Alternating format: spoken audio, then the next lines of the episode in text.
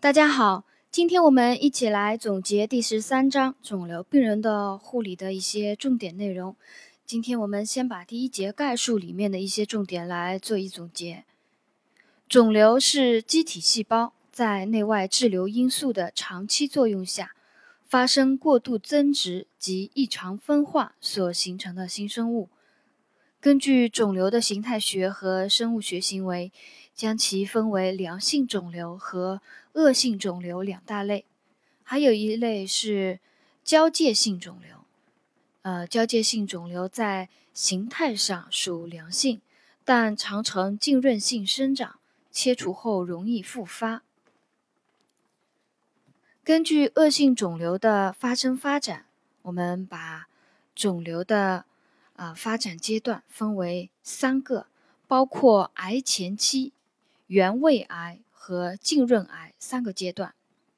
癌前期上皮增生明显，伴有不典型增生。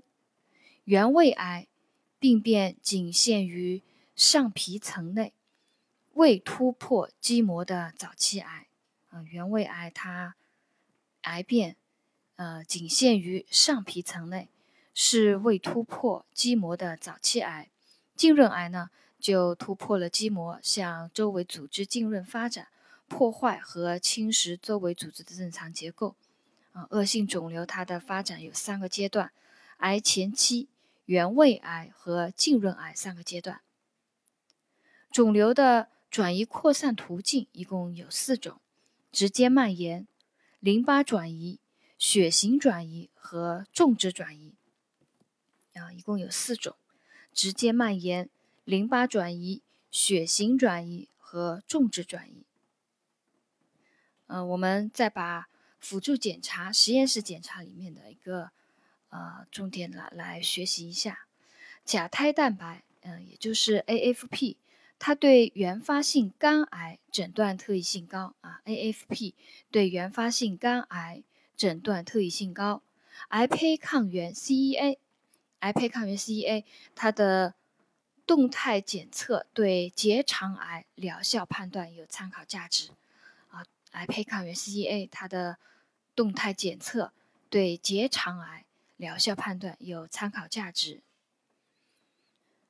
肿瘤的分期，目前临床较常用的为国际抗癌联盟组织提出的 TNM 分期法，啊，T 代表原发肿瘤。N 代表淋巴结，M 为远处转移。根据肿块的大小、浸润程度，在字母后标以数字零到四，表示肿瘤的发展程度。零表示无，一代表小，四代表大。由远处转移为 M 一，无为 M 零。啊，我们把这个肿瘤分期再啊再回顾一下。目前临床上较常用的为国际抗癌联盟组织提出的 TNM 分期法，T 代表原发肿瘤，N 代表淋巴结，M 为远处转移。再根据肿块的大小、浸润程度，在字母后标以数字零到四，零代表无，一代表小，四代表大。由远处转移为 M 一。无为 M 零，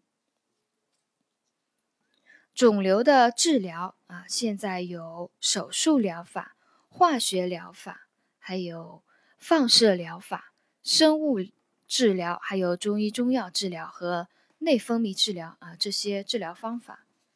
手术疗法是肿瘤病人首选的局部治疗。恶性肿瘤目前的治疗原则。还是以手术为主的综合治疗，手术疗法是肿瘤病人首选的局部治疗。用于恶性肿瘤的手术方式有根治手术、姑息手术、诊断性手术、预防性手术和减瘤手术。啊，我们对这个呢了解一下。用于恶性肿瘤的手术方式：根治手术、姑息手术、诊断性手术。预防性手术和减瘤手术，化学疗法里面呢也有一些考点啊，我们来学习一下。化学疗法它的给药方法有大剂量冲击疗法，它的疗效好，毒性低，对机体免疫功能损害少，不易产生耐药性啊。这是大剂量冲击疗法。还有是中剂量短乘法啊，中剂量短程法用于术前化疗和不能耐受大剂量冲击者。还有第三种是小剂量长程给药法，但是它效果差，不良反应大。目前除白血病治疗以外，已经很少采用。这是化学疗法的三种给药方法。第一种是大剂量冲击法，第二种中剂量短程法，第三种小剂量长程给药法。啊，小剂量长程给药法呢，目前除了白血病治疗以外，已经很少采用。化学疗法它的给药途径有哪些呢？有一个静脉推注。啊，静脉推注的注意点啊，我们也来学习一下。化学药物静脉推注用于一般刺激性的药物，药液稀释以后要更换一个小针头，不再排气。注药时要确保针头在血管内。如果怀疑应抽回血，检查有无回血。注药完毕以后抽少量回血。并保持注射器内有一定的负压再拔针，压迫针眼一到两分钟。啊，这是静脉推注这个化学化学疗法的给药途径之一。第二种是静脉冲入，用于强刺激性的药物啊，静脉冲入，比如氮介，需先输液啊，通畅以后再给化学药物，也要更换小针头，夹住皮管上端。从皮管的尾端用点听酒精消毒以后，穿刺注入，立即冲入葡萄糖液两到三分钟，再恢复至原来的低速。第三种静脉给药方啊，第三种给药途径呢，就是静脉点滴啊，这是化学疗法的啊给药途径三种：静脉推注、静脉冲入和静脉点滴。呃，第一节概述最后一个重点内容呢，就是肿瘤的预防啊，有三级预防。一级预防为病因预防，目的是消除或减少可致癌的因素，降低癌症发病率，防止癌症发生，这是一级预防啊。为病就是也是病因预防，目的是消除或减少致癌的因素。降低癌症发病率，防止癌症发生。那么哪些措施是属于一级预防呢？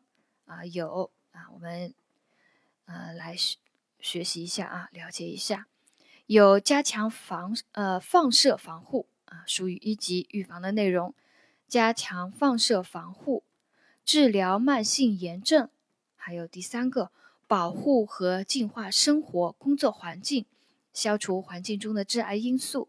第四个，讲究卫生，注意营养，纠正不良饮食习惯，预防肝炎，提倡食用新鲜蔬菜和维生素含量丰富的食物。第五个，慎用药物，特别是激素类药物。第六个，追踪检查高癌家族成员。第七个，锻炼身体，增强体魄，避免持续过度的精神紧张或精神压力。这些内容呢，啊，都是属于一级预防、病因预防的内容。第二个是二级预防，它是肿瘤的早发现、早诊断和早治疗，目的是降低癌症死亡率。啊，二级预防的内容就是早发现、早诊断、早治疗，目的是降低癌症死亡率。哪些是属于二级预防的内容呢？啊，第一个皮肤黏膜病变，如老年性皮肤角化症、黏膜白斑、疣，还有摩擦部位的黑色素痣等，啊，就是这些要妥善处理，啊，是属于二级预防的内容。妥善处理常见的癌前疾患，啊，包括了皮肤黏膜病变，如老年性的皮肤角化症、黏膜白斑、由、摩擦部位的黑色素质等，还有久治不愈的慢性溃疡。慢性炎症，如皮肤或黏膜溃疡、胃溃疡、萎缩性胃炎、慢性子宫颈炎、子宫颈糜烂、子宫颈息肉等，还有有恶变可能的乳腺疾病，如乳腺导管内乳头状瘤等。第四个，食管黏膜上皮增生，特别是重度增生，还有胃肠道单发或多发息肉、乙型肝炎及肝硬化、包皮过长或包茎，还有葡萄胎。呃，总之，二级预防呢，就是处理一些常见的癌前疾患啊，就是把这些有可能会发生癌症的这些疾患呢，呃，进行一个早处理。啊，早发现、早诊断和早治疗，避免啊癌变以及降低癌症的死亡率。第三个就是三级预防，是肿瘤诊断及治疗后的康复。